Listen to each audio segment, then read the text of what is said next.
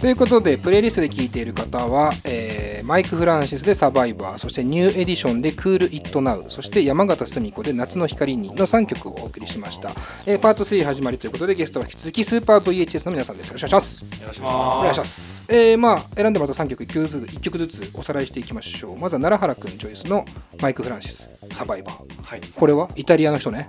そうですイタリアなんか英語だし、なんかこうイタリア人なんだっていう感じですけど、どの辺が特にグッときてるんですか？そうですねまあなんか文脈的にはうん割とこうイタロディスコうん、イタリアって言ったらね、そのイメージありますね。うんところで評価されてきた人なんですけど、はいはい。でもソングライティングがやっぱり圧倒的にレベル高いというか、うんうん。まあプリファブスプラウトとかにはいはい通ずるようなものがあり。まあそれでいてこう内省的なんだけど、うんそこまでこうウェットな感じがないんですよね、うん爽やかで、うん暗いというよりかはね。そうなんですよ開けてるもうちょっと感じもするね。うん。っていうなんかちょっと地中海の風を感じるようなというか、なるほどね。陰鬱になりすぎない感じがちょっとこうイタリアのあの感じなのかな？なのかな。なのかなっていう感じですよね。そうですね。なんかこう上げすぎず。上げすぎず。でもこうちゃんとインテリジェンスな感じが。ってういうん。のがすごくいいなとこれは何？最近知ったんですか？最近知りましたね。あそうなんだ。はい。でも最近の人ではないんですもんね。そうですね。うんうん。もう亡くなっている。亡くなられてて。ほうほうほう。だからこの曲とかが出たのも80年中盤ぐらい。ああそうなんだ、ほうほう。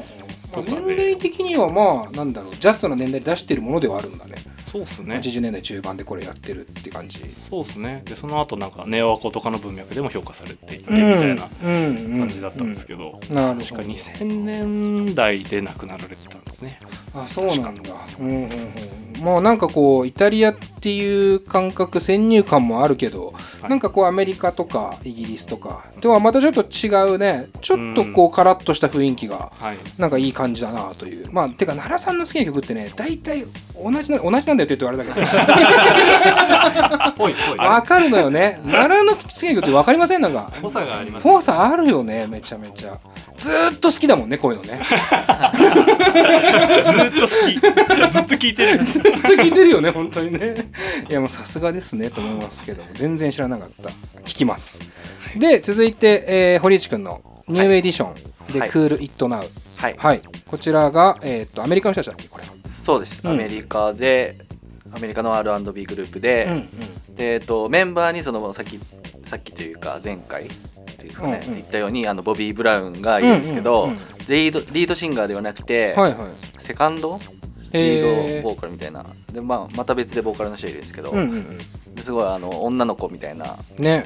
子供のちょっと甲高い感じのうん。ボーカルで、でなんかなんていうんですかねこの可愛い感じというか、うんうんうん。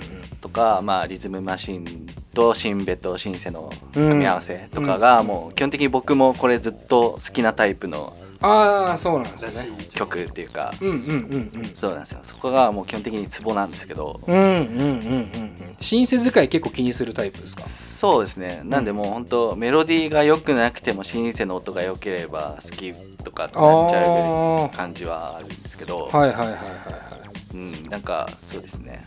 なんかこう聞いてる感じだと生音でスッとこうやってるようなイメージのあるサウンドだけどはい。それがこう完全にシンセ音にすり替わってるような感覚が俺はあったんですよね。ああ。うん。確かに。まあそうですね。もうシンセがあくまでこうメインな感じで、うんうんでなんか、うん、なんかあの「キャンディーガール」っていう曲で、はい。思いっきりジャクソン5の ABC のパクリみたいな曲ああまあやっぱねパッと思い浮かぶよね。あの声聞くとジャクソンはい。5、うん。でもアレンジとかもう曲もまんまワンあの ABC のパクリみたいなへえで。なんかそういうなんかそれが許されちゃう時代性というか、うんうんうんうん。ちょっとこう茶目っ気があるというか。はいはいはいはい。はいそのなんか80年代の初頭のなんかこう MTV とかが出てできてその、なんていうんですかね。ビジュアル面でもこうちょっと張り切っちゃってる感じ。というかそれが今見るとちょっと滑ってるっていうか、な はい、かっこいいつもりでやってるけどこううん。すごいかっここうギリギリのライン。その稲田さみたいのがすごいやっぱうんうん愛しい愛しい。ね。愛おしい感じね。はい。うんわかりますよ。うん。そういう感じで。まさに茶目っ気可愛げはい。愛おしさ。はい。が入ってる。ね。素晴らしいですね、えー続きましては医療科くんの山形澄子で夏の光、はい。これす。ごい良かった。ずーっと堀内くんの説明した時にニヤニヤしてますけどね。いやなんかすげえ喋る医なと思療って。科くんと奈良さんはずーっとニヤニヤしてましたけど。ゴールがだんだん見つから それを感じてたのね二いや人はね、うん。そうだからオンになってからね。なるほどね。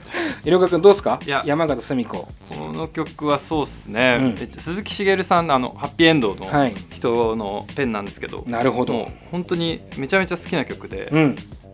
あのーなんですかね。そんなに語ることもないようないい曲なんですけど、うんうんうんうん。単単純に今僕ちょっと日本の和和物のボサノバにちょっと凝ってて。和物のボサノバ。のこう歴史をずっとたどるのをやってるんですよ。へえなんかミックス作ろうかなと思ってるのもあるんですけど。へえなるほど。それでその中のなこれ76年の曲なんですけど、うんうんうん。あの76年でその日本のボサノバって大ヒットした曲があるんですけど、ほうほう。あのユーミンの「あの日に帰りたい」っていう。あれ完全にボサノバじゃないですか。はいはいはいはいそうそれこれも同じ年の曲なんですけど。なるほどね。その当時ってうん。一番その日本のボサノバだからその j p o p とっていうかまあニューミュージックにボサノバ入れるのが一こう一番熱かった時代うーん。な、だと思うんですよ、うん。わかんないですけど、うん。僕は、うんあのそうなんかそういう意味ではそのユーミンの裏でもそのなんだろうそんなに知られてない人でも、うん。こういういい曲があるんだなっていうので、うーんなるほど、はい。本当は加山雄三を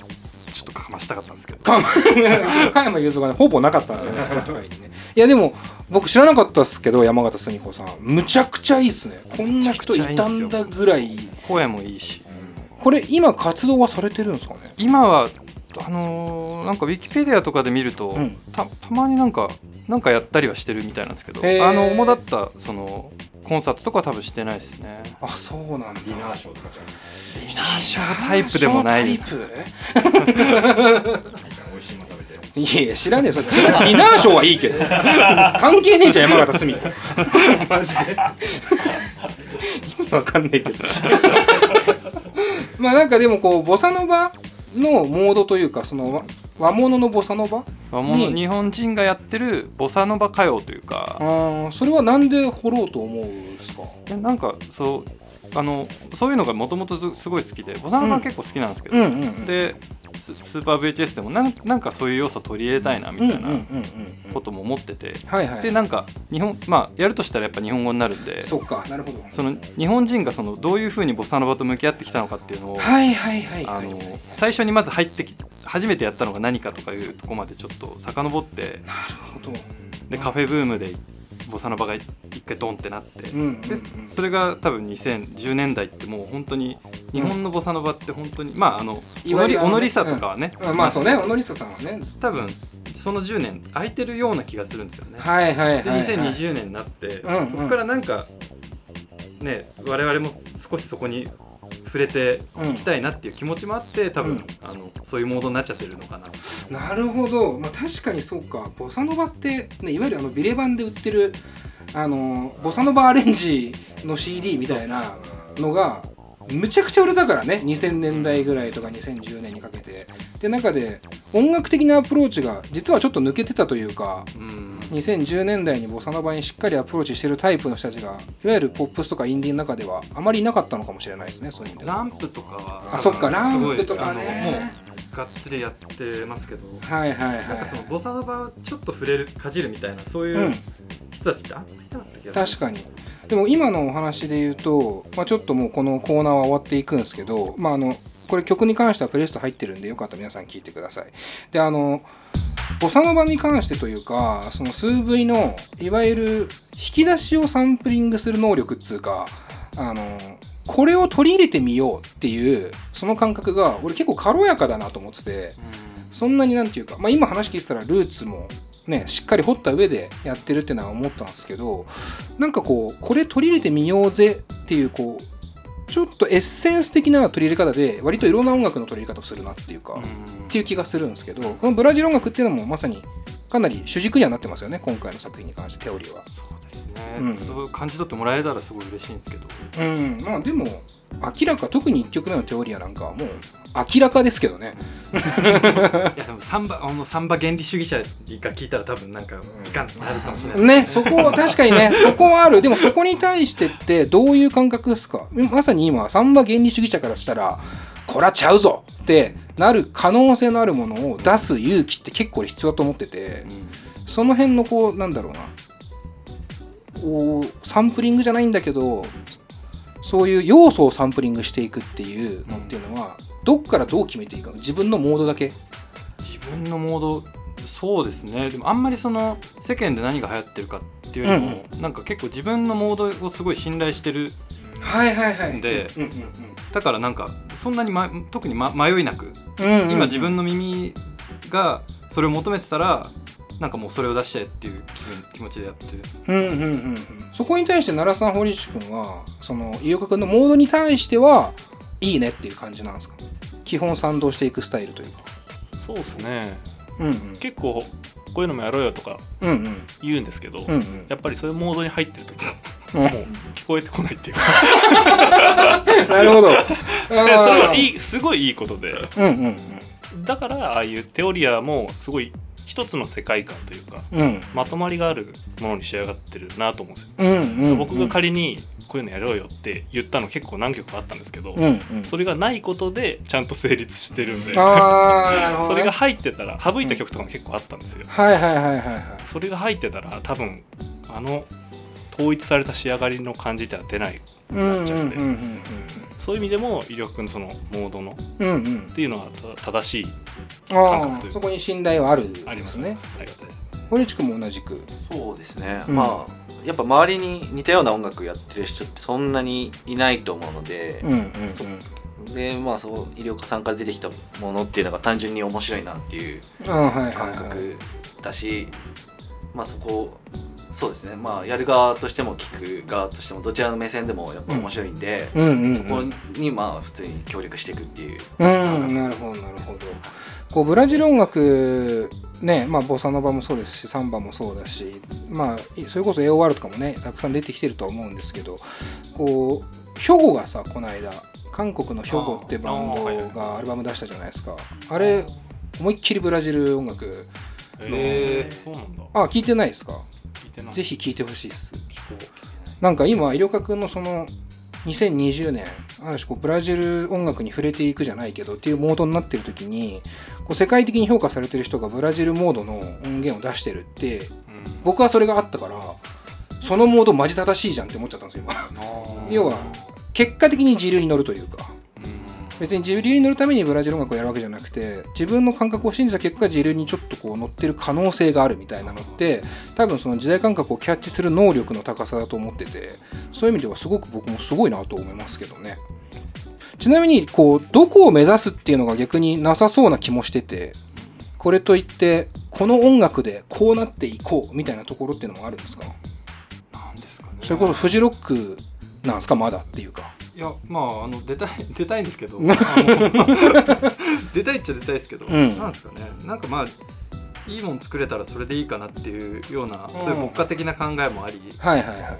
ただなんかこうもうちょっとねへ変なことをやってる人とかが、うんうん。こう音楽やりやすい環境になればいいな。と、うんなんかそういう一助になればなとは思ってそういう気持ちではやってますけど、ああなるほど。それは結構あれですねエゴの塊とはちょっと違うか感じですね。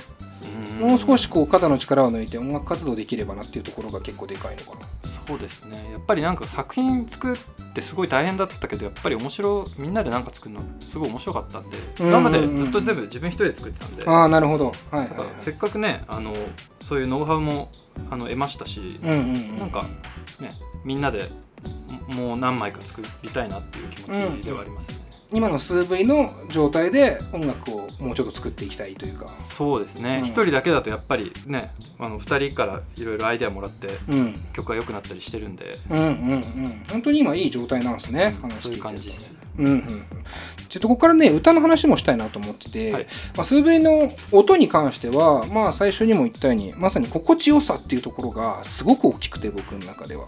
でまあ新生音とかもかなりこうププリセットに近いというかなんか音に僕は聞こえるんですよプリねセットです。プリセットなんだね、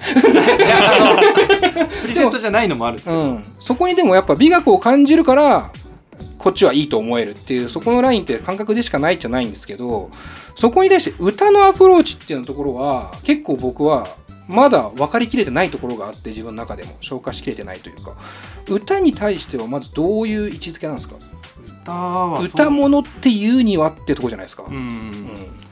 歌はへあのあんまり自分の声が好きじゃないんで歌はできるだけ歌いたくないものっていうあそうなんだ。つもりでやってるんですけど。それはとにかく自分の声が嫌いだからっていう。だから女の子に歌ってもらったりとかして。なるほどね。これちなみに奈良さんもさゲストボーカル、さはい。バンドで入れてたじゃん。プアバケーションで。はい。れは理由は何だったの？あれはもともとちょっとそのそれこそニューミュージックとか、うん。80s のそのシティポップとか、はいはい。そういうイメージで作った曲だったんですよ。はいはいはい。もともと女性に歌ってもらうイメージで作ってたんで、うんうんうん。あんまりなんかそうか。曲作り段階からもう決まっていたこと自分の中では。そうですね。うんうん医療科君はじゃあそこで嫌い自分の声じゃない方がいいっていうところなんだね。うーんそうっすね。まあ曲僕はそのアルバムに入ってる曲とかも、うん。曲が先にあってはいはい。で自分で歌おうとしてみたんですけど、結うん局これはその女性の声うん。うんが入る曲だなっていう判断になったんで、うんうんうん。なるほどね。それはメインボーカルを入れようっていう考えにはなっていかないですねやってくれる人がいればいい なってないわけじゃないんだ。やってくれる人がいれば。そうですね。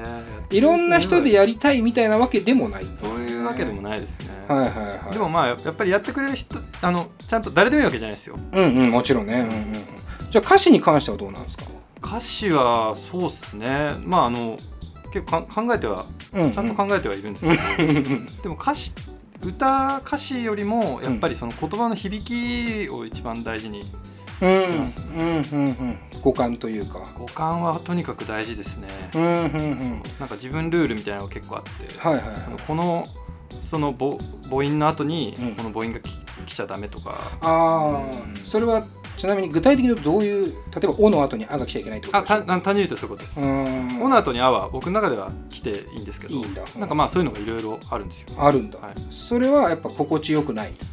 心地ここあのメロディーにもよるんですよね。そのふわりにも寄ってくるんで、はいはいはい。それがまだ完全に自分の中で、うんうんあのげなん言語化できないというか、うん。うんノートにまとめたりしてるわけでもないんですけど、うん。うん感覚では全て分かってるんで、うん。そっかそっか。はいはい最初にそのなんなんですかね。あの花僕があのまずメロディー鼻歌で全部作って、うんうん。なんかそこに歌詞をはめていくんですけど、はいはいはいはい。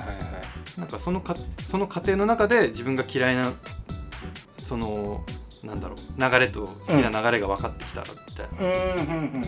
まあ、まずはメロディー先行ではあるんですねそうですね。基本作り方としてはね、こうなんかこう歌に関してはねフィーチャリング今回は玉尾二宮さんが入っていてで曲に対するアプローチとしてすごくいい起用だなと思っていて、なんかこうちょっと冷めてる感じ。うん。だけどなんかこう医療学もそんなにねあの熱を持って歌うタイプではないですけども男性には出ない涼しさみたいなのがこううん。ちょっとね玉尾さんは持ってるなと思うんです。これはどういうじゃあなんだろう理由というかどういう脳みそでこうこの人にしようって思ったわけですか？単純にまあ声質がすごい良かったのと、うんうんうんあとまああの玉尾さんがやってる音楽も僕はあのすごい好きというかまあちょっと気になってて、なんだろうそういうこともありますね。う。んなるほどまあこの間コンビネーションにも入ったシングルの「魚の声」に関しては、えー、とメイ江原さんですよね。またねあれはあれで声も違うしって感じですけど、やっぱ曲ごとにイメージをあイメージを作ってその人に頼むっていう流れ、そうですね。やっぱりその曲ができた時になんとなくこういう感じの声の人がいいなとかやっぱある、あでもめいちゃんの時はあの先に一緒にやるっていうことが決まっててああそういうことか。そこから曲を投げたたんで結構、うん。あの言い方悪いですけど博打みたいなとこあったんですけど、はいはいはい。でもこううまくこうねあの曲をそのす寄せてけたというか、うん自分の理想のそのものに寄せてけたんで、うんうんうんうん。それはすごいなるほど。ラッキーだったな。なんかこう一応フロントマンというか首謀者でもあって曲も書いてもちろんボーカル取る時もあるじゃないですか。こう前に出たいっていう気持ちはなんかそんなに俺今感じてないんですけど、あんまりないですね。ないんだ、うんうん。シンガーなんか全員なさそうだね。え全員？もはや。ある人はいない。あんまりそうっすよね。俺が俺がみたいな。和田さんはあった方がいい奈良さんもだからさフアバケーションがあるからっていうのもあるかもしれないけどそんなにだみたいな。だから俺ミュージックビデオを見た時にあのこんなにちゃんと出る人たちなんだと思ったんだね。あなんか恥ずかしげもなく踊るんだみたいな。なんかわかんないけど言い方悪いですけど。ああいうタイプなんだっていうのもあってなんか自分たちのなんだろうポピュラリティをガンガン上げていこうみたいな感じはあんまないのかな逆に PV でガンガン出たのも、うん。なんかもう別に出てもいいよみたいな。あ なんかそんなに別に。そんなになんか絶対にいやいや本当自分たちは出たくないですっていうわけでもなく、うんうん、うん、出た方がいいですよっていういろんな人からのアドバイスもあって、ああはいはいはいはいじゃあ出ますかっていう。なるほどね。なんかこう絶妙なバランス感覚だなと思うんですけどそのメインボーカルを取る時もあればでもフィーチャリングのボーカルをリード的な扱いにするっていうところにすごい意思を感じていてあそこでフィーチャリングのものにするんだ。ってなった時にスー V はじゃあ何が武器なんだろうとも思うんですよね。今自分たちの中でのなんだろう武器っていうのは一番はどこだと思ってますか？武器。教えてください。正直。教えてあげよう。わかんわかんないっすねわかんないか。でもそうか。まあでもその3人の中で共通してる確かな感覚みたいなのはあるんですよ、うん。あらその入り君のセンスの部分もそうだし、うん。そこに対して僕とかゆうまくんの感覚がコミットしていって、うん。よりいいものになっていくなっていうのは共有されてると思います、あなるほどね。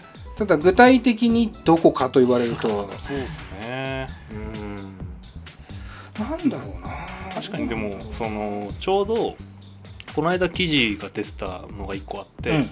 その YMO 今のね今の年からうんうん。2020年の視点から再評価するみたいな記事が出てて、うんそこでちょっと僕らの存在も言及してもらってたんですよ。そうなんですね、でその記事の中で「エキゾ」っていうワードがすごいフィーチャーされてて、言ったらエキゾってその昔で言ったらマーティン・デニーとかそれこそ異世界への憧れというか異国情緒だったりっていう直接的なワードだったんですけど、それが現代だとこう日常の中にそういう逃避感覚を求めていくってあいう感覚のことを指す言葉になってる。そうかそうかはいはいなのでうちらが多分作り出したそのテオリアっていうものもうん。カテゴライズしにくい音楽はいがあると思うんですよでそれは言ったらエキゾっていうワードに割と集約されるところがあって。はいはいはいはいはいなるほどね、だだからこう最近で言ったら割とブラックミュージックとかガチガチのタフな、うんもう殴り合ってやるぞみたいな、うんうんうんあの喧嘩するぞみたいな音楽がすごいこうトレンドになってる中で、うん割と逃避的な感覚をずっとここ45年ぐらいそっちじゃないよねって思ってやってきたんで。ああなるほどね。そっかそっか。そういう意味ではこの「エキゾ」っていうワード、うんうん。結構自分たちの中でしっくりくるものがあるなとうん思いました、うんまあ今の時代だからこそフィットできる単語でもあるっすよね、絶対みんな疲れてると思うんでい、やそうなんだよな。それわかるよっていう。うん。嘘ついちゃダメだよ。そうだねいやでもそうなんだよねと思うわ。なんかこう数 V のねそう新作を聞かせてもらった時にやっぱり、ね、一番最初にも言ったけどなんて心地いいんだろうっていうかまあ極論寝れるなっていう、それは嬉しい。うん、そこがやっぱ今ね意外とないんだよね。だからそのね曲始まってからその30秒以内に歌い出すとか、うんうんうんうん3分の曲にしろみたいなのありますけど、どちらかというともう4 40分とか50分とか、うん。ポンってこのアルバムに預けられるって、うん今あんま逆にないと思うんですよ、うんうん。そうだね。でそっちの方がうん。サブスクもあるし、うん。関わ音楽との距離感としてうん。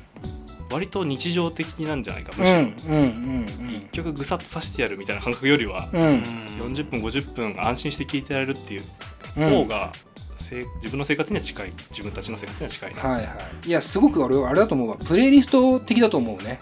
考え方として。あまあ、要はあれって自分がどういうモードでいたいかで曲を勝手に選んでくれるっていうはいはいはい。サービスじゃないですか。うんだからそういう意味ではスーブイはねまさにこういう風な状況ムードになりたいなっていう人に対したプレイリストに近いような本当にフィットする優しさみたいなのはすげえあるかも。アルバム丸ごとプレイリスト。そうそうそうそうそうそん。なまさにテオリアなんかはアルバム1枚で聴かないと意味ないわけじゃないけどでも圧倒的にアルバム1枚通して聴く心地よさを追求されてると思うんでねそこいいね。時代的にもフィットしそうだねそういう意味ではね。それはありがたい。武器だそれだと。分かんないけど。無理やり出したけど。じゃあそれでじゃあそれで。いやでも本当にでもマジでそうだと思いますわ。そのうん。なんかね意外と心地よさで音楽を作る人がやっぱいないんだよ、うん。とにかく。でそこはなんか分かるっすけどね。エゴとか音楽としてどう花開くかみたいなところとはちょっとまた違うのかなとは思っていて、まあ今の時代だから今のペースだからこそできるようなアルバムかなという感じはねしました。あレコードで聴くからじゃないですかね、うんそっか。うん。はいザッピングできないうんうん。メディアで聴くことが多いから、うんうんうんなんかそういうものを想定して作ってるのかも、うん、なるほどなるほど。自分の聴取環境自体がね、うん。そもそもそんなにポチポチ YouTube 見るだけじゃないっていうところですよね、まあなんかこう僕は本物志向で言っていいなって思うんですよねやっぱねそのポップスとしてめちゃくちゃ花開くとかめっちゃメインストリームに行くとかってもちろん理想は理想だけどやっぱり聞きたい人がちゃんといるものを作るっていうところに、まあなんか特化しているようなモードなのかなと今思うので、まあ、そのまま追求していったらきっと気持ちいい音楽ができるかなという気がしております。はい、ということでこの後お知らせお願いしますのでもう少々お付き合いください。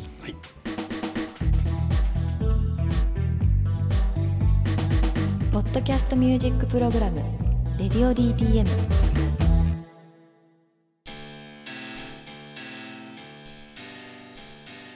さあというわけでここから告知のコーナーになりますが、えーまずはですね今日、えー話の中心になっていた「テオリア」というアルバムですね、はい。そちらのリリース情報をもう一度改めてお願いします。はい、えー去年の12月4日に、えー発売されたんですが、うん。えースーパー VHS のセカンドアルバム「えーテオリアが」えー今発売中です。はいえーまあ、Spotify、えー、Apple Music、うん。えー各種サブスクで、えー聞けますので、うん。えー皆さんぜひぜひ聴いてください。はい、疲れないアルバムです、疲れないアルバム。大事。はい、これ何？版にはしてないんですか？あ CD うん。も出てますよ、あ出てる、はい、CD は、えー、2300円うん。プラス税ですね、なるほど、はい全国で流通されているとはい。いう感じですので、まあえーまあ、サブスクやってる人はね試しに一回聞いてみるでもいいですし、まあ、僕アルバム1枚やっぱ通して聞くのをおすすめしたいなという感じがしますのでねあの最初から最後まで聞いてみてください。そして、えーライブの方も決まっているということで。はい。えーライブが、えー3月の6日に、えー下北沢のベースメントバーうん。で、えー深夜のイベントなんですけれども、はいはい。えーあります。というとあと4月の4日に、うん。えー高円寺のグリーンアップルで、はい。えーゲゲゲさんという、うん。あのバンドのはい。リリースイベントがあるんですけども、うん。こちらに呼んでいただいて、なるほどはい。なるほど、ライブになるとドラムがサポートで入っていてそうですね。という4人編成になるんですか？えーっとドラムがあのホテルメキシコをほうほう。もともとやってた、うんうん。あのマチャさんっていう方に、えーサポートをお願いしていて、はいはい。あと今ジャンフルっていうバンドやってる、うん。久保くんっていううんうん子にギターをやってもらってます、ね。おおなるほど。2人サポートが入ってくる。そうですね。おおなるほど。ライブになるとまあそれこそ今日ずっとね話してたね心地よさみたいなところって CD 音源ってねかなりこう、まあ、表現としてはやりやすいというか、うん。自分の思ったようにいけるけどライブになるとどういう話になってくるんですか？もっとアグレッシブになっていく。CD よりはアグレッシブですよね。そうですね。うんうんうん。ただ、うん、アレンジがその大幅に変わったりとかっていうのはない。うんうんうんうん。じゃあライブでもある種心地よく緩やかに踊れるムードになっている。そういう感じです、うん楽しみでございます。皆さんもよかったらライブね、足運んでほしいなと思います。というわけで、えーラジオ以上になりますが、あそっか、奈良さんと堀内くんは、ほあ堀内くんは他にバンドやってないですね。僕はやってないんで告知モスクワゼロの話は？いやそれはもう大丈夫です。大丈夫です。まあ、モスクワから気になった人はね、サブスクで,、ねあまあまあそうですね。聴けるらしいんで、それで。めっちゃかっこいいバンドですけどね。お願いします。はい、以上です。奈良さんは、とプアバケーションの方で、うん、それも12月7日にうん、あの12日レコードをリリースしました。おおそうだ、はい。やったな。でそれがあそうなんです。念願のアナログリリ念願のアナースをログ、うん、あのアダルトオリエンテッドレコーズっていう、はい。まあ、他にひとみといさんとかうんうん。あとオートファクトリーとかがうんうん。リリースしてるレーベルから出しまして、うん。でもうすぐそれもサブスクに一応上がる予定ですあそうなんだ。はい、うん。チェックしていただければと。はい楽しみにしておりますという感じで、えーラジオ以上になりますがここでちょっと最後になっちゃったんだけどあれっすね。今思ったんだけどさっき時代の話もちょっとしたじゃないですか。こうどういう時代になるかとかっていうよりもフィットさせるよりもおのずとフィットしていく面白さみたいなの。俺スーパー VHS っていうこの名前もうまさしくそんな感じはしてて。今ってねまさに VHS なんかめっちゃ流行ってんじゃ流行ってるとあれだけど VHS っていう単語が持つ意味合いが結構ここ10年ぐらいで変わってきてるっすよね多分ね。うん。ちょっと90年代のを開口的に語るだけじゃなくてペーパーウェーブとかっていうねムーブメントもあるから、そういう意味でもすごくこう再評価されてるというか。まあなんかヒップなものになってきてる。そうねちょっとなってきてる。だそういう意味でもすげえ俺めちゃくちゃフィットしてきてんなっていう感じがすごいあって。なんかいろいろこう時代的にもキャッチされるとこ多くなりそうな感じがしてるので、えー今後に期待しておりますよめちゃめちゃ励みになる。頑張りましょうね。頑張りましょうラジオはございます。ラジオいかがでしたか？いい感じでしたか？めっちゃ楽しかったです、うんなんか普通ね居酒屋だ。居酒屋だ。こちらこそです本当にね。またなんかそれぞれのユニットでもそうですし SV でも来てほしいなと思っておりますので。ありがとうございます。はい、よろしくお願いします。というわけで今回のゲストはスーパー VHS の皆さんでした。どうもありがとうございます。あ。りがとうございましありがとうございまたした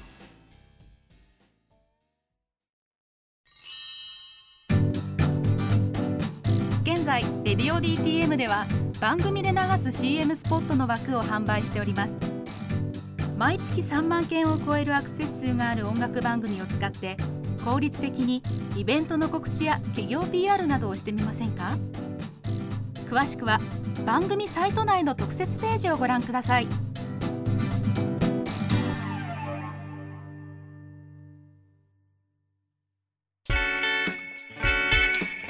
キャストミュージックプログラム「レディオ DTM」スーパー VHS の皆さんどうもありがとうございます。えー、とても興味深い話だったっすね。なんかスーパー VHS の音楽ってそれこそ今日心地よさでずっと話してたけど結局何なのか結構分かんないなって思ったのよ。そのジャンルとして。この音楽ってこういう音楽ですね。例えば今日話したブラジル音楽ですよねって言われたら違うしなんかこうニューウェーブとかエレクトロポップとかって言い方もできなくはないけどなんかちょっと違うし雰囲気みたいなところがあってそのなんか捉えようのないものっていうのが僕ねここ最近の時代多くなった当たり前だけどね要は頭打ちなんだと思うんだけどそのジャンルとかの。多くなったなと思っててそのオープニングでさちらっと話したんですけどアカデミー賞ね見ましたか？金子さん。アカデミー賞、うん。まあ、ニュースみたいなああってことはまあ結果は知ってるっつうことね。結果はしてもちろん。なんかお前しかいないとすげえ寂しいな。なんかそれで「パラサイトね。半地下の住人。家族。家族？そのい一番意味ないとこだからね。日本の副題って本当に。一番意味ないとこですけどあ住人じゃないよね。家族だよな多分そうだね。ファミリーですね。あの撮ったじゃないですか。あの時にであの映画もう俺ジャンル分かんなかったの。何ジャンルなの？ってこれ多分オープニングで「パラサイト」見たって時にも話したのかな？と思うんですけどだから作品賞はないって思ってたの。